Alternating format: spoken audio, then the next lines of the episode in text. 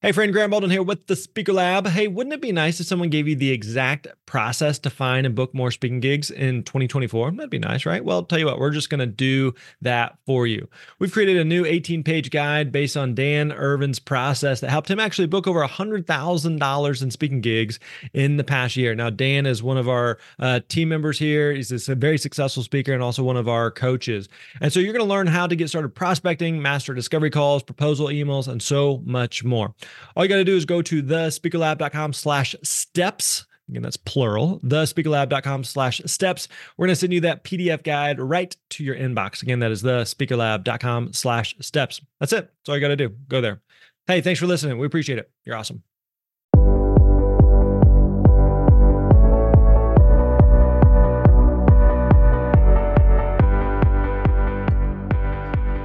Hey, what's up, friends? Grant Baldwin here. Welcome back to the Speaker Lab podcast. So good to have you here with us today on episode 307, where we're going to be diving into part three of the Power of the Pipeline series with my buddy and co host, Mr. Erick Rheam. Now, we covered the lead in stage in part one and the making contact stage in part two. And today, we're going to be talking about what may be the most important stage of all the phone meeting stage. Now, I mean, you might be thinking I'm just being a little over dramatic. I'm a little excited about this episode just to get you pumped up, but trust me, this is the stage where the magic really happens. And after you're done listening to this episode, I think you're going to understand why.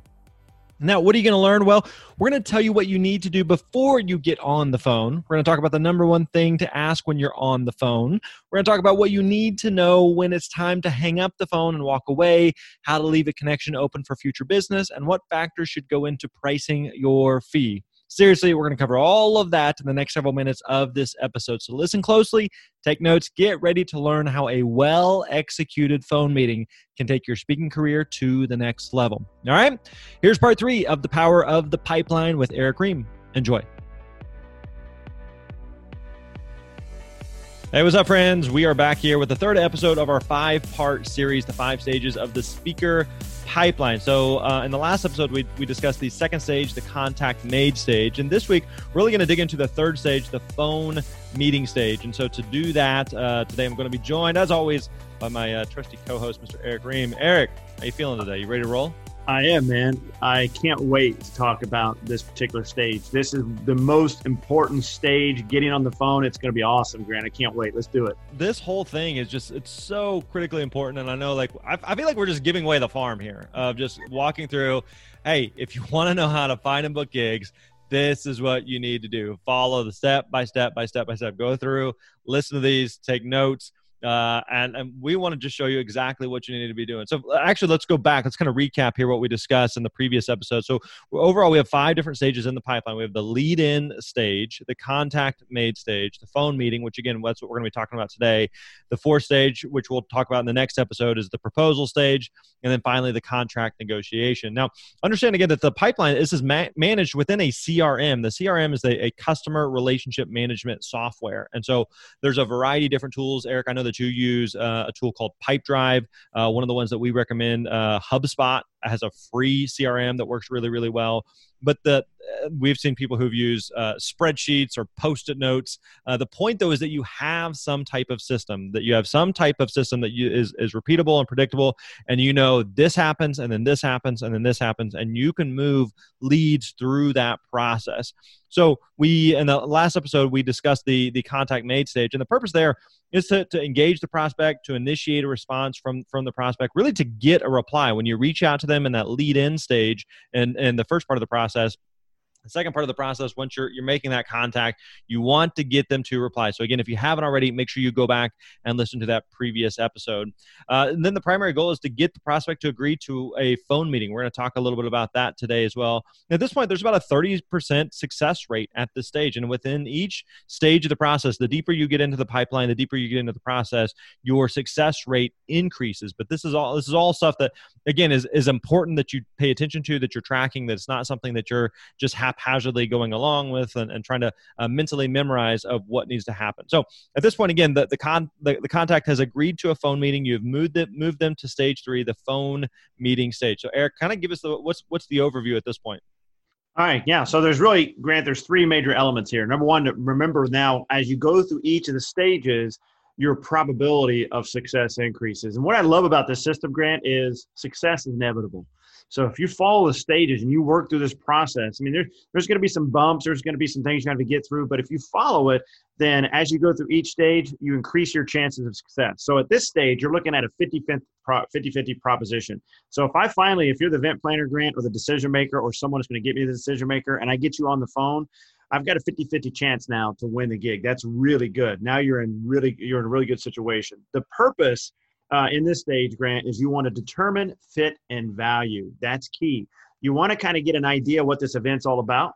Uh, you want to get an idea of what they're trying to accomplish. That way, you can see how you're going to add value, where you're going to fit in there. And there are going to be times, Grant, we're going to talk about this more later in this episode. There are there may be a time where maybe you're just not a good fit. So you got to get that in the phone. You got to find out in that phone meeting, really, are is are you a fit for this, and can you add value?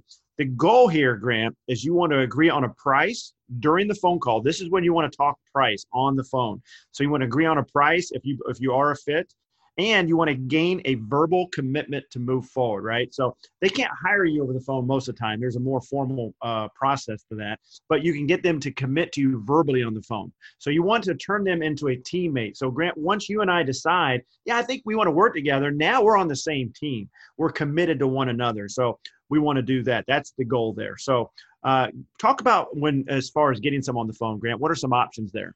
Yeah, so the, the goal again is to, to to save any and all pricing for the phone call if possible. So like when you're exchanging some emails initially, like when you're in that second stage, that contact made, uh, maybe you're exchanging an email or two. And again, once they show any level of interest, you have basically two options at this point. You want to ultimately get them on the phone, but you can go about this one of two ways.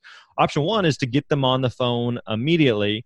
Option two is to schedule a phone meeting. And you and I have kind of differing thoughts on this. What's what's important, I think, is is that we show that they both work and they're both effective effective. So I lean more towards the uh, the initial option of get them on the phone immediately. So if I email a contact and they express any level of interest if they say you know are you available this date? or can you tell me more about what you speak on? or uh, would this here's here's a nutshell about our event. Would this be a fit for you? or can you tell me some other people you've, you've worked with? or any type of like i'm showing some interest and they've they uh, they've ex- rather they've expressed some interest and uh, anything along those lines i want to call them immediately. Now when I do that, I want to always clarify with them, hey, uh, I just got your email. Uh, I wanted to give you a quick shout. Did I catch you in an okay time? Because there's not like you're, you are you are calling them out of the blue. Granted, they've expressed interest, but you are calling them out of the blue. So you want to you want to be respectful of that and make sure that uh, they're not in the middle of something. I'm getting ready to walk into a meeting, or I'm getting ready to leave for the day, or uh, I just just uh, getting ready to hop on a call, or whatever it may be.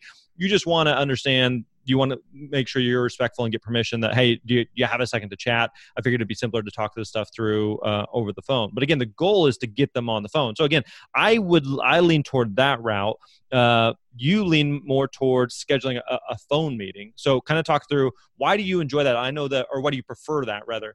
Because uh, i find that at times uh, when they express interest via email at that moment like they may be as excited as they're as they're going to be about it. They've expressed some level of interest. I don't want to wait, uh, you know, a day or a couple days to talk to them while other things may capture their attention or distract them. You, I know that you, again, you prefer to schedule a phone meeting. So talk us through uh, why you prefer that route.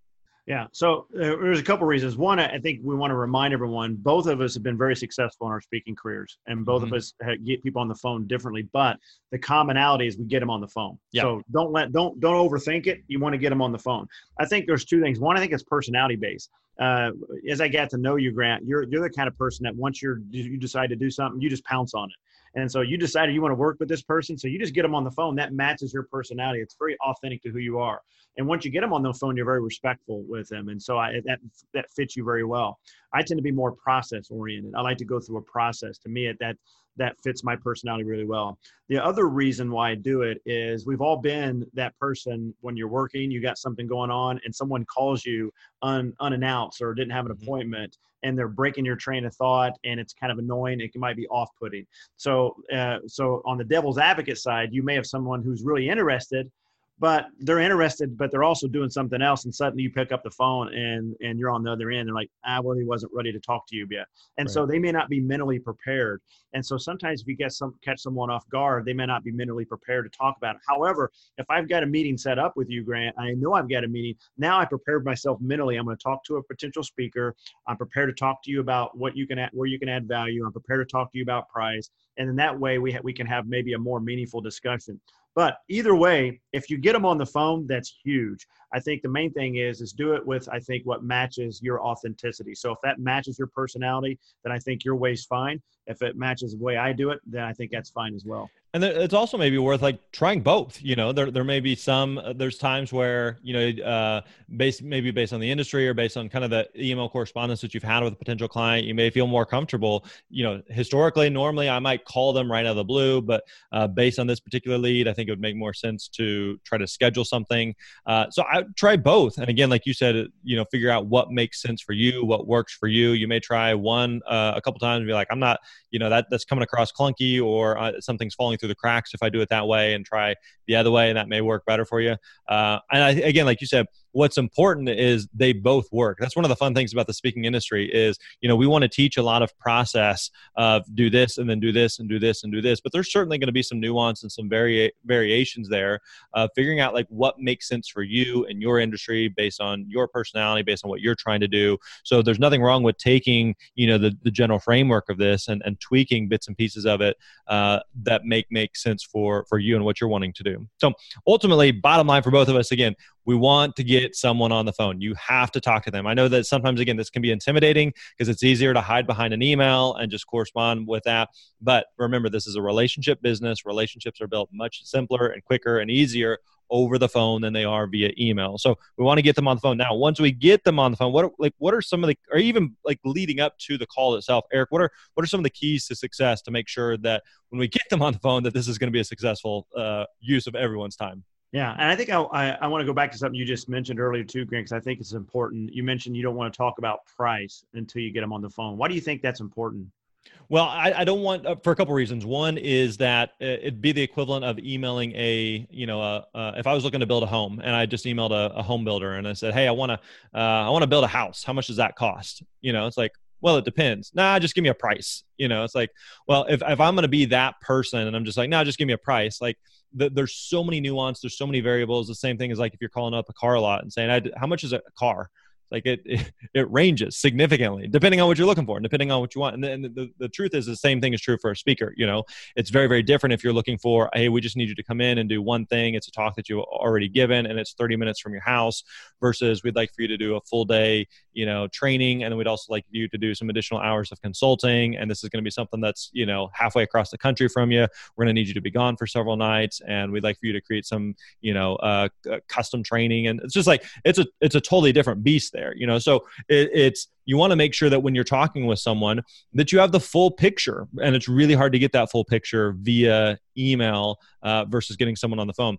The other thing like I, I kind of alluded to is the same way if i if i call a um, you know a, a, home builder if i call a car dealership and i said just give me a price and they say well it depends you know we'd love to talk to you more uh, and they're like and i just keep pushing back like no no just give me a price like i'm probably not that serious and so in the same way that someone who you know a, potential event planner or someone who's just kind of inquiring about you as a speaker if they just keep saying well just, you know just give us a price like they're probably just kicking tires and it, it, it's probably not going to be super promising. So again you, you want to get all the variables and the factors uh, in play. You want to build that rapport and that relationship with them so that whenever you quote them a price you have some context of what it is that they're looking for and you know this is what you're what you're able to deliver versus again just kind of pulling a number out of a hat. So uh, it's really again really really important to get them on the phone to discuss price versus just doing that over an email. Yeah that's really good and that's one of the keys to success i think is you want to make sure you talk safe price for the phone. Now there are times grant that some folks they are going to push you on that and so right just because we say never, you don't want to like if someone just says, "Yeah, I need a price," and they keep pushing on it, then you may have to give them the price, but you don't want to just default to that. So one of the things when if you are going to schedule a call grant, the best way to do that is when you send an email. One thing I uh, I've learned when it comes to human dynamics grant is people will live up to your expectations. So if you just make it a foregone expectation that hey we need to get on the phone and you say it that way in the email, and then they'll be like, oh, okay, I guess we need to get on the phone. So they'll live up to the expectation. So you want to send that email with the expectation. Hey, with the next step, then you you responded back. I'd love to chat with you more about your event. I um, I have these dates and times open for a quick phone call. What works best for you? So you notice I'm not saying hey, would you mind getting on the phone? Or right. would you mind? I say, I got these times open. What works best for you? And then usually what I do, what I've worked, what's worked well, Grant, is give them three options. Uh, three options only. You don't want to spend too much brain power. They just pick one of those options, and then now you're off to the races. Now, once they let, let me uh, ask you a quick clarifying question on that. When you're scheduling and you're giving those options, are how how close in and how far out are you typically going? So if it's you know, let's take right now at this very moment we're recording. It's a Thursday morning, right? So what would you typically give them as some? And you're, you're sending the email back to them. What would you typically give them? I usually I, I usually give them one option the day of the week of, so I might give them one tomorrow, okay. um, and then I'll give them a couple the next week. So within the next uh, probably a day or seven days max. So I want to get them on the phone within a week. Gotcha. Um, but I, I also give a little a week out because they may be busy, they may got a lot going on. The main thing is I want to get that scheduled. Um, okay, so before the call, here's some things to think about. Once you got it, once they decided to meet with you, and before you actually get on the phone, there are there are a few things to consider. Number one, Grant, is you have to determine your boundaries ahead of time. Right? You just can't go into a call be willing to do anything. There's certain things you're willing to do and certain things you're not willing to do, and you've got to know that ahead of time. That way, when you're in the heat of the call, you'll be prepared to answer. So, what are some of those boundaries? Number one is price. And so we talk a lot about how you present price. And this is something I think most speakers are fearful of. When it, now it's time to actually put value to what you're actually going to do.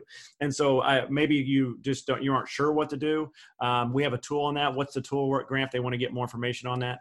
Yeah, so we have a tool called uh, uh, you can find over at myspeakerfee.com, myspeakerfee.com. It's basically a free speaking fee calculator. So if you are just like I just don't know what I don't know about speaking fees, and they are uh, there's a lot of different variations and variables. Uh, we have actually recently updated the speaking fee calculator to include virtual options as well. So if you're saying, hey, I want to do more virtual stuff than in person, how does that change pricing? Literally, all you do is you go to myspeakerfee.com, you answer a couple of multiple choice questions, and at the end, it'll spit out a number of what you should be charging for a particular event. Now, we, we would tell you that that speaking fees is much more of an art than a science, so don't use this as gospel, but use it as something as a as a starting point, as just something like, okay, at least gives me a, a ballpark of where I need to be uh, versus like I just I have no clue. So again, uh, definitely go to myspeakerfee.com. You can do this on each individual event that you do mm-hmm. uh, because there's different events that are going to have different variables. So again, go to myspeakerfee.com, uh, answer the different questions there, and it'll tell you what you should be charging for a particular event. Right. And so what that do that'll give you an idea of what you can charge. But what you need to do then is come in with a range because it would be nice if you could just do one price and that's it but you're probably going to have to do some negotiation. There's probably going to be some variables going to dictate your range. So you have to ha- come in, Grant, with your low end and your high end. Now that changes depending on what phase of uh, you're in. So when I first started, Grant, my low end was free. if you're willing to just put me on the stage, boom, I'm on, right? My high end might have been a thousand. And so I knew that going in. So let's say like right now, I would say I, I, my low end right now would be probably 3,300. That's about the lowest I'll do.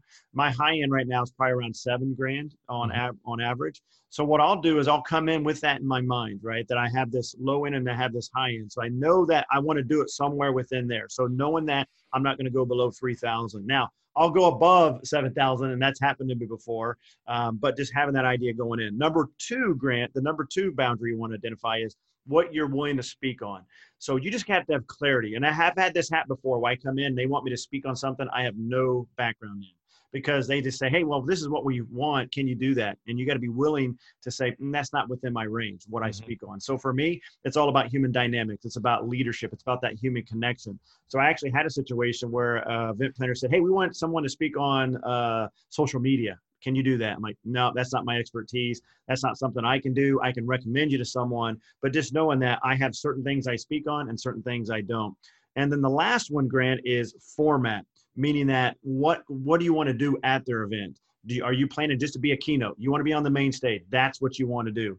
Um, are you willing to do a breakout session, you know, and and do a, maybe with a smaller crowd that's not on the main stage? Maybe you're willing to be a part of a panel discussion you know, eh, are you willing to do that? So what I found is a lot of times as event planners, they have different slots they're trying to fill, and they're going to say, well, here's what we got open. We've got a closing keynote. And by the way, some of it, uh, speakers don't want to be a closing spe- uh, keynote. Some of them yep. just want to be the opening keynote. So knowing ahead of time what you're willing and not willing to do, that way you can t- you can guide the discussion. What you don't want to do, Grant, is show up and say, okay, what do you need? Know, it's better to guide the discussion. And so as you're having this give and take, then you can say, hey, well, I can definitely open your keynote. I can do a breakout uh, and I can be on a panel discussion, and this is my price. So knowing that ahead of time helps on boundaries. Any thoughts on the boundaries, Grant?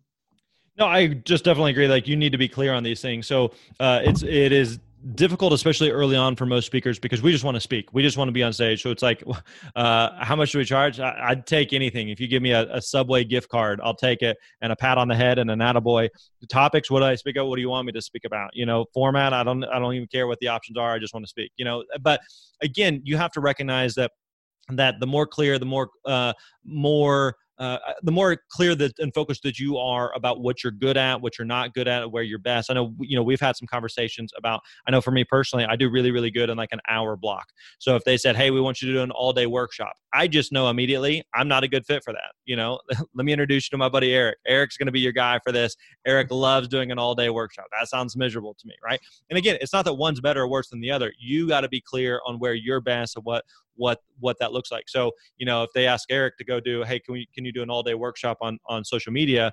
And if he recognizes you know the internal dialogue of like boy i I had never done that, but sure, I'll figure it out. I don't. And he's like, I don't, you know, I don't know a ton about social media. I don't care much about social media, but I'm just looking for an at bat. It's probably just not going to go well versus if he's straight up with them and says, Hey, I'm probably not going to be a best fit for you, but uh, you know, here's some other topics that could be a better fit, or here's a different angle that could be a better fit.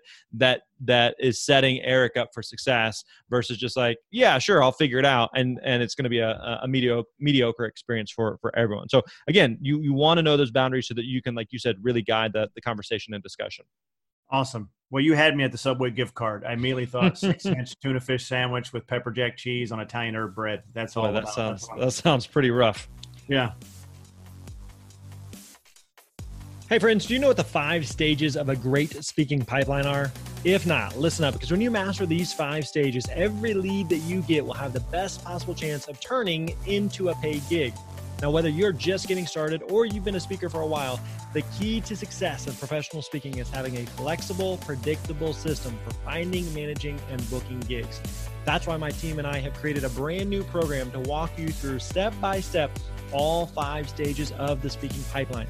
We demystify the process for finding gigs, we clarify the steps necessary to turn a cold lead into a booked gig, and we lay out a complete system for lead management no matter where you are in your speaking journey. To learn more and to access this comprehensive tool to mastering your speaking pipeline, check out thespeakerlab.com slash pipeline. Again, that is thespeakerlab.com slash pipeline.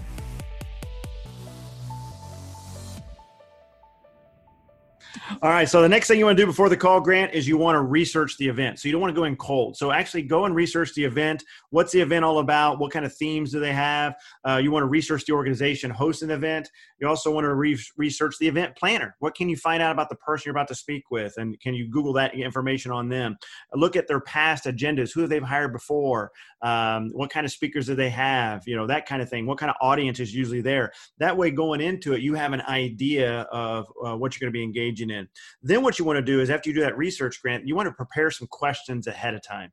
And there's questions about different elements you want to think about. Number one, questions for the event planner themselves. Like I ask them certain things like, what's what's important for you when you hire a speaker? What's the number one thing you're looking for? So I want to know as an event planner, because you and I are going to be the teammates. I need to know uh, what you're interested in and what's important to you. Then I want to ask you questions about the event itself. And I always ask them this: Who was the speaker you hired last year, and how did it go?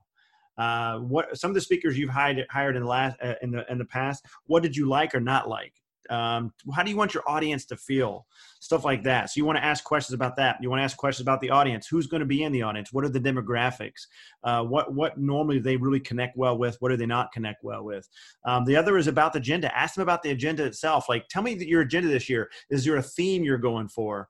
Um, tell me about some of the speakers you've already hired and how I might be able to complement them. So you want to have these questions ahead of time. You're going to ask. So that's what you do before the call. And then once you get them on the call, Grant, here are some key uh, principles of success. Number one, this is so important. Focus on the event planner and the event okay? It's not about you it's about them right? It's all about how you can make them successful. Some mistakes that a speakers will make is they think if they got to they got to sell themselves and they immediately tell them everything about themselves. Let me tell you about my life story. Let me tell you about why this is going to help you and all this and that and they don't care. What they want to do is they want to tell you about them. They want to tell you what's important to them so make it about them. The second thing is you're there to qualify the event meaning that you want to make sure you're actually a good fit. So you need to ask qualifying questions. Um, are you looking for a motivational speaker if you happen to be a motivational speaker? Um, are you looking for leadership uh, speakers because if you happen to be that? So you want to qualify the event. Once you qualify the event, Grant, and you know this is a good fit, now what you want to do is you want to pitch your talk and make sure that you pitch it the way that fits what they've been telling you. So you're going to hear things they're going to say. And then based on that, like for instance, you may hear them say, well, we're going to have a bunch of technical talks in the morning. I'm like, great. I would be a good talk for you right after lunch because you hit them with technical, technical, technical. Mine's all about feelings. And so right after lunch, they're kind of tired. I want to motivate them, get them fired up, and get them back on track. I think I'd be a perfect fit for that. Or there's been times I said, man, I'd be a great closer for you because I can really get them going on a high note. And that's the last thing they're going to remember about your event is what I taught what I what I told them, and you want them to go out feeling really good. So based on that, you pitch your talk.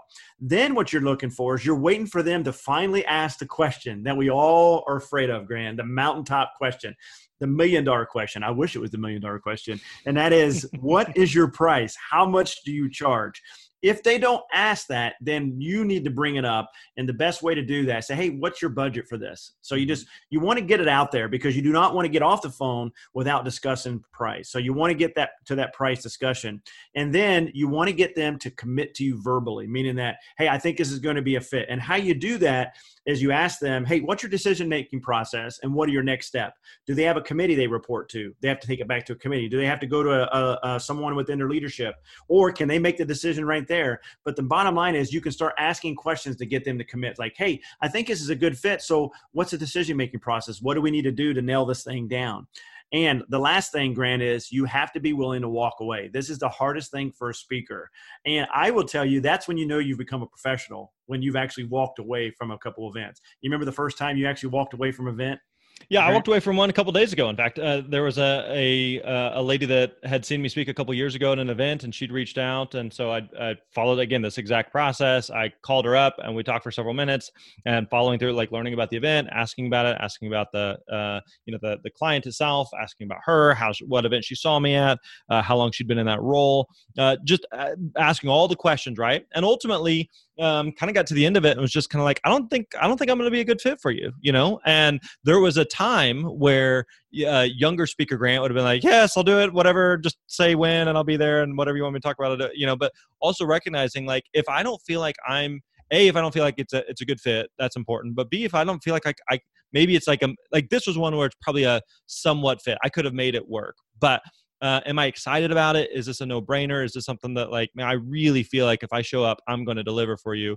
Because what you don't want to do is you don't want to get to the end of event and they be like, yeah, they did good, sort of. You know, it's be like, no, no, like they were great at this, and I want to feel like going into it, I can be great for them. And it was one that I just didn't, I didn't feel real great about. And, and in fact, I referred it to a friend of mine that um, they had a one, they had a, a smaller budget and so I talked to, a, reached out to a friend who's there locally in that metro area, and I said, "Hey, I think you'd be a great fit for this event. Um, they are right there in your backyard." And so he contacted them. He messaged me a couple days ago and said, "Yeah, I think I'm going to book it." And it's 30 minutes from his house, you know. So it's a, it's a, I'm still able to provide value to that potential client, even though I'm not the one speaking at it. You know, I'm still able to help the event, and I'm still able to help the uh, speaker friend.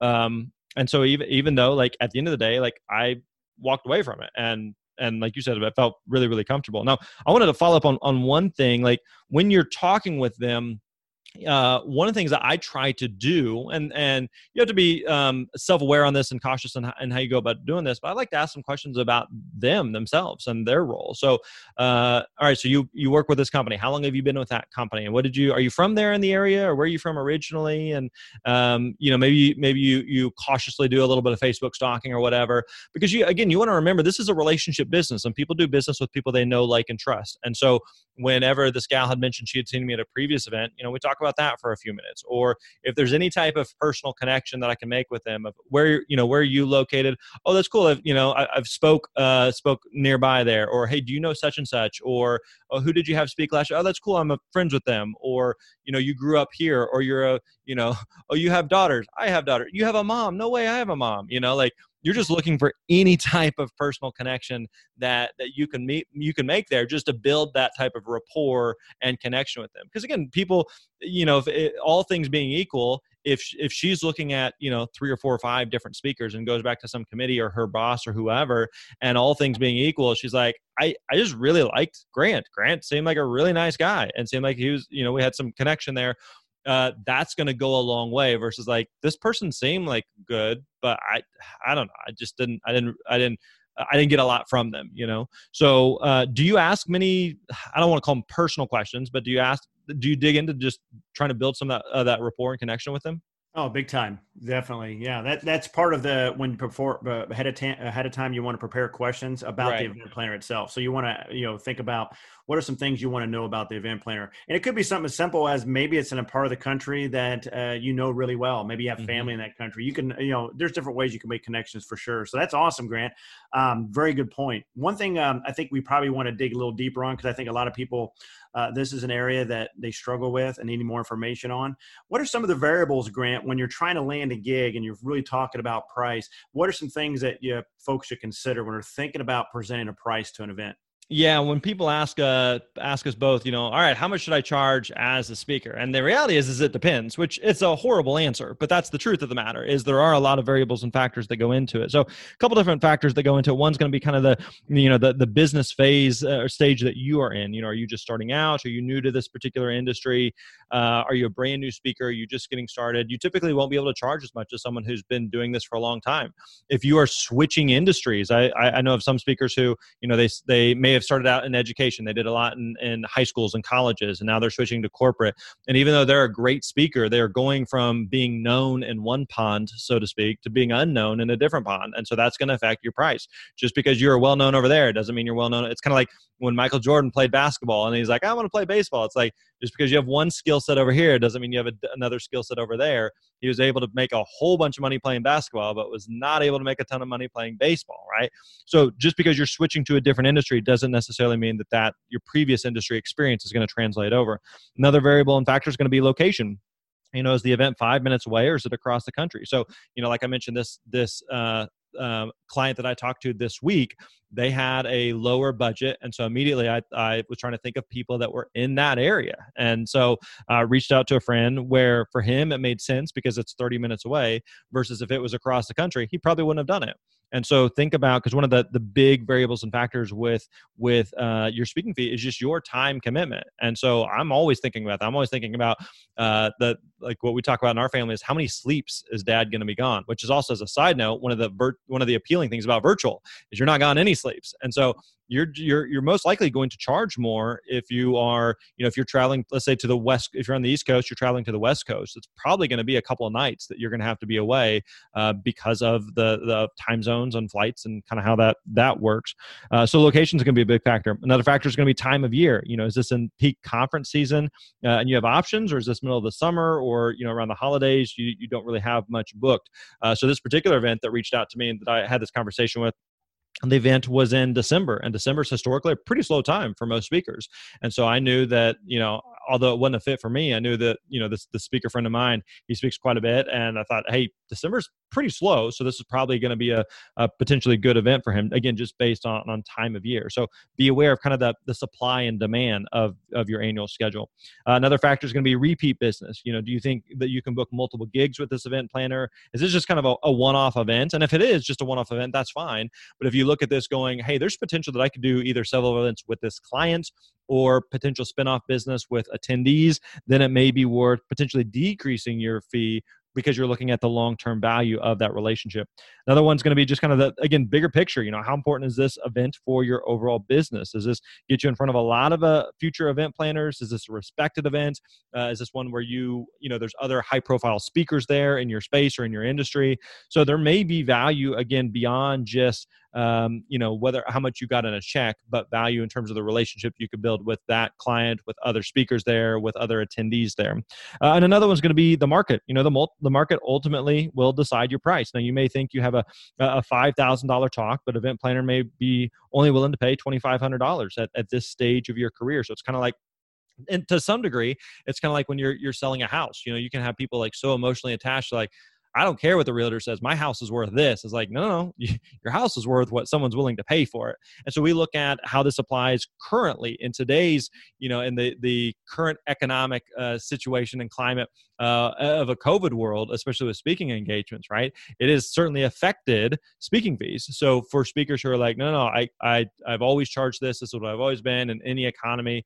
Um, that may not work right now, and so you may have to kind of think through uh, the again kind of the, the laws of supply and demand. When supply is high and demand is low it causes price to go down. When demand is high and supply is low causes price to go up. So you, you got to be aware of that and be self-aware that you may have to uh, flex a little bit and adjust your pricing. But again as a good like starting point uh, we would definitely recommend that you go back to myspeakerfee.com. Again, myspeakerfee.com is a great tool to kind of get you going there and, and help you figure out a good starting point for your, your speaking fee. So, uh, Erick, anything we missed there as far as uh, pricing? No, and I, I, think the market piece, you said that really well. You have great analogies. It's like you have all these analogies on the back shelf and you just pull them down.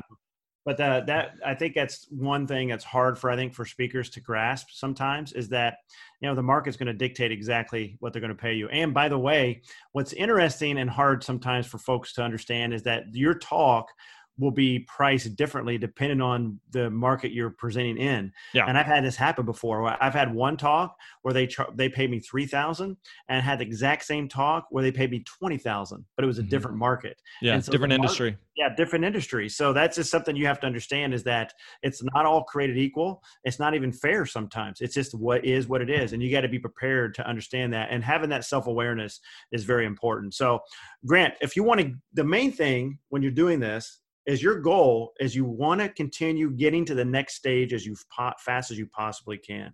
So here's some things to think about if you want to get this out of the phone meeting stage to the proposal stage, which we're going to talk more in depth on the next episode. But some things you want to think about. Here's some things to think about as you're on the phone in this stage. Number one, just ask them, should we lock this in? So, Grant, this is important. You and I have talked this, about this many times. In fact, there's books on this, The Power of the Ask. How many times have you? I had this one time, this insurance salesman meet with me for breakfast. I knew why he wanted to meet with me. He wanted to sell me insurance. The whole time we talked about our families, this and that, but he never asked me for my business. Right. And I'm like, I just walked away and nothing came out of it that I got a free meal out of it. If he just would have asked me, hey, Erick, uh, by the way, I'd like to have your business. What do politicians say at the, at, at, at the end of each uh, campaign speech? I, I appreciate your vote. I, I want your vote. Yeah, that's right. So you have to ask them, hey, do we need to lock this in? So just ask them, should we lock it in? Another one is, do you need more information? Because sometimes they just need more information. They need more than just you talking to them. That's why the proposal stage is, is there. We're going to talk about that. Also, you want to ask them, what's the decision making process look like? Because what you're doing now is you're shifting the conversation and you're having them tell you what it's going to take for them to decide on you they'll tell you that. So you got a point. I want to jump in here because this, uh, I think this is one of the most important parts of the process. Um, because the mistake that, like you said, so many speakers make is like, all right, well, you know, if you if you decide you need me, you let me know, or you know, whenever you guys meet, I hope you think of me. You know, it's just like it's just kind of this him haw thing, kind of like the insurance agent, you know. But so not only asking for the business, but figuring out what is their next step in the process. Because the way that most events uh, hire speakers is it's not like you know one person who's kind of the gatekeeper and and you have one call with them like yeah that sounds good where do i sign? Typically typically it doesn't work like that. Occasionally you have some of those outliers where like wow that was that book way simpler than i anticipated. But for the most part it is we have a committee that's reviewing or we have a you know a board that's that's reviewing or i got to take this back to my boss or whatever it may be. Usually it's just kind of in a, a fact gathering stage but you always want to figure out what is their next step in the process. So for some of them it may be we're meeting next week we're meeting next month the committee is reviewing i'm taking this to my board this afternoon i'm talking with my boss tomorrow. Great whatever it is that's fine but you just want to make sure that you're really really clear on what the decision making process looks like for them Right, and so yeah, that's important. So uh, what you just said there, and then once they once they tell you the decision making process, and then you've talked about price, you've got a verbal commitment from them. Then what you want to do is you want to set the tone of what's going to happen next, and there's going to be a follow up, and say I want to follow up with you, and tell them when you're going to do it. And it might be I want to send you an email today with this and this, and I'll follow up in a couple days to make sure you had it, got the information. So you just set the expectation. There's going to be a follow up. Now you do want to listen for some buying signals on their end. So Grant, this is something I think is funny with folks is they have a maybe a 20 minute presentation in their mind. And two minutes into it, you start giving me buying signals. But I'm like, wait, I got 18 more minutes of presentation to give you. Right. So if you start hearing buying signals, now it's time to stop what you're doing and go into the, okay, let's close this thing up. So here's something like you may say, hey, what do I need to do to lock this in? Or can you send me some more information? Meaning that, okay, I like what we're hearing, but I need more information. That's when you start talking about, okay, tell me about the decision making process. If I send you more information, what are you going to do with it? So I can, I can make sure I, I set us up for success. Or they may say, what are some of the next steps? So you want to listen for some of those buying signals. Um, then what you want to do is you want them to know what it's going to take in order to lock you in, right? And you need to set this up ahead of time. Number one, you need to let them know and set the expectation that we're going to sign a formal formal agreement. We're going to cover that more uh, in two more episodes from now, Grant, on how to do that. But just for now, know that they need to sign an agreement with you, and they need to put skin in the game. And you're going to let them know that I need a deposit. We're going to talk more uh, about this later, Grant. But for right now, just know that you need to set the expectation in order to lock you in. They want to sign an agreement with you, and they want that 50% deposit. Now if they're not interested, if, if it's just not going well, it's not a fit, ask them why. It's okay to say, hey, well, why am I not a good fit? And there might be some things that maybe they're is being misinterpreted that you can clarify. So just ask them, hey, why why do you not think I'm a, I'm good for this, or why why are we not going to move forward? Just ask that question. Now they may not say it. Sometimes they'll just blow you off. They'll talk in circles. That's how some people do things. That's mm-hmm. okay. That, that will happen. What you want to do though is you always want to close it out with them. If this happens and it just you're not going anywhere in the phone meeting and you get off the phone, you couldn't get them to commit, you couldn't get them to, and they're not following up with your emails, then you're going to send them a closing email and let them know that you want to leave it open for future events. You always want to leave it open, Grant, because it may be a bunch of things. It may be you don't fit their theme, maybe you caught them at a bad time, maybe the timing isn't right. It doesn't necessarily mean they won't hire you in the future. So what I'll do is I'll send them a closing email and say, hey, uh, thank you for taking the call. Uh, uh, I'm sorry we couldn't get it to work out, but hey, I'd love to work with you in the future. I want to make a note to get back with you and check with you on future events. Then what I'll do, Grant, is I'll go to my CRM, I will close it out and I will open it up another one and put it for 2021 uh, or whatever future event. And then I'll start the process all over again with them. There have been times where people didn't hire me the first time, they didn't hire me the second time, but they hired me the third time. Does that make sense? Yeah, absolutely. I've had the exact same thing in a couple different ways. So one is, you know, let's take this event that I've, uh, you know, I've referenced a couple times that I, I, talked with earlier this week that ultimately wasn't a fit happening in a couple months or referred to another speaker friend. Just because I wasn't a fit for this event doesn't mean I'm going to never be a fit for any of their events, right? So I have absolutely provided great value to not only the speaker, but to the event. So it would be worth following up. So one thing I could, I might do is I already know the date of the event. I might make a note to follow up with them after that event. Hey, I just want to touch base. I know that you ended up having such and such go speak at it. I just want to make sure that they did a good job for you. Uh, is there anything else that you're working on, you know, for the upcoming year or, you know, other events, eh, eh, you know, internally or externally that you think I might be able to help with? I'd love to have a conversation, right? Because I've already helped them. I've already provided value. So that's certainly something that they might be willing to consider. Uh, another thing, like you mentioned, is I remember early in my speaking career, I would reach out to a potential client, I'd talk with them, and they'd end up booking someone else, right? And I would get so frustrated or discouraged. I was like, "What the heck? Like, why did they book them and not me?" Like, I was just so upset about it. But I quickly like realized like for most events they happen on an annual basis and most of the time they don't repeat speakers for several years so i quickly realized like okay the event that i didn't book this year they're going to have that same event next year and the speaker that they booked for this year, they're probably not going to have next year. So I've got one less competitor I got to deal with next year. Uh, and so it's kind of encouraging because, like you said, there's a, a, couple instances where I'd follow up for two, three, four, five years before eventually they would book me. And maybe they're just like, okay, fine, we don't have any other options. We're just down to grants. So we'll just go with that. But again, the point being like staying top of mind, being consistent, and and continually showing up. But having a the point of this whole series is that you have a system to be able to do that. That you're not just thinking like, all right, well, hopefully we cross paths in the future. Hopefully, I you know I I remember to follow up with you at some point uh, arbitrarily in the future. Like that's not going to happen. But that you have a system in place that you are able to consistently reach out and follow up. So uh, this has been a meaty meaty stage here, and there's just there's so much that that uh, again we we haven't even touched on. We haven't even got into. Uh, is there anything that we're missing before we we, we kind of wrap up? No, I think we covered it, Grant. I think uh, the main thing, like you said, is you got to have a system. And if you follow the system, one of the good things about having a system, though, I love Grant, is if we're coaching you, like if I was coaching you, Grant, and you came to me and said, "Man, some things aren't working," I say, "Great. Well, tell me what part of the system that you're getting hung up on." Right. And if you tell me that, and I know you're consistently doing it, now we can tweak some things. But if you're just haphazardly doing things, then how can we ever improve? How can we know what to, to do better if you're not following a systematic approach? That's what I love about this is because we can tweak things, we can turn some knobs left or right, we can fix some things because you're following a system. It's such a beautiful gift we're giving everybody right now. I mean, this is like Christmas in July. This is fantastic fantastic, man. All right, let's kind of recap. So again, the overall just big picture, the five stages to the pipeline process. Uh, we talked about in the very first episode of this series, the the lead in stage. Second part of the process was the contact made. You've reached out to them.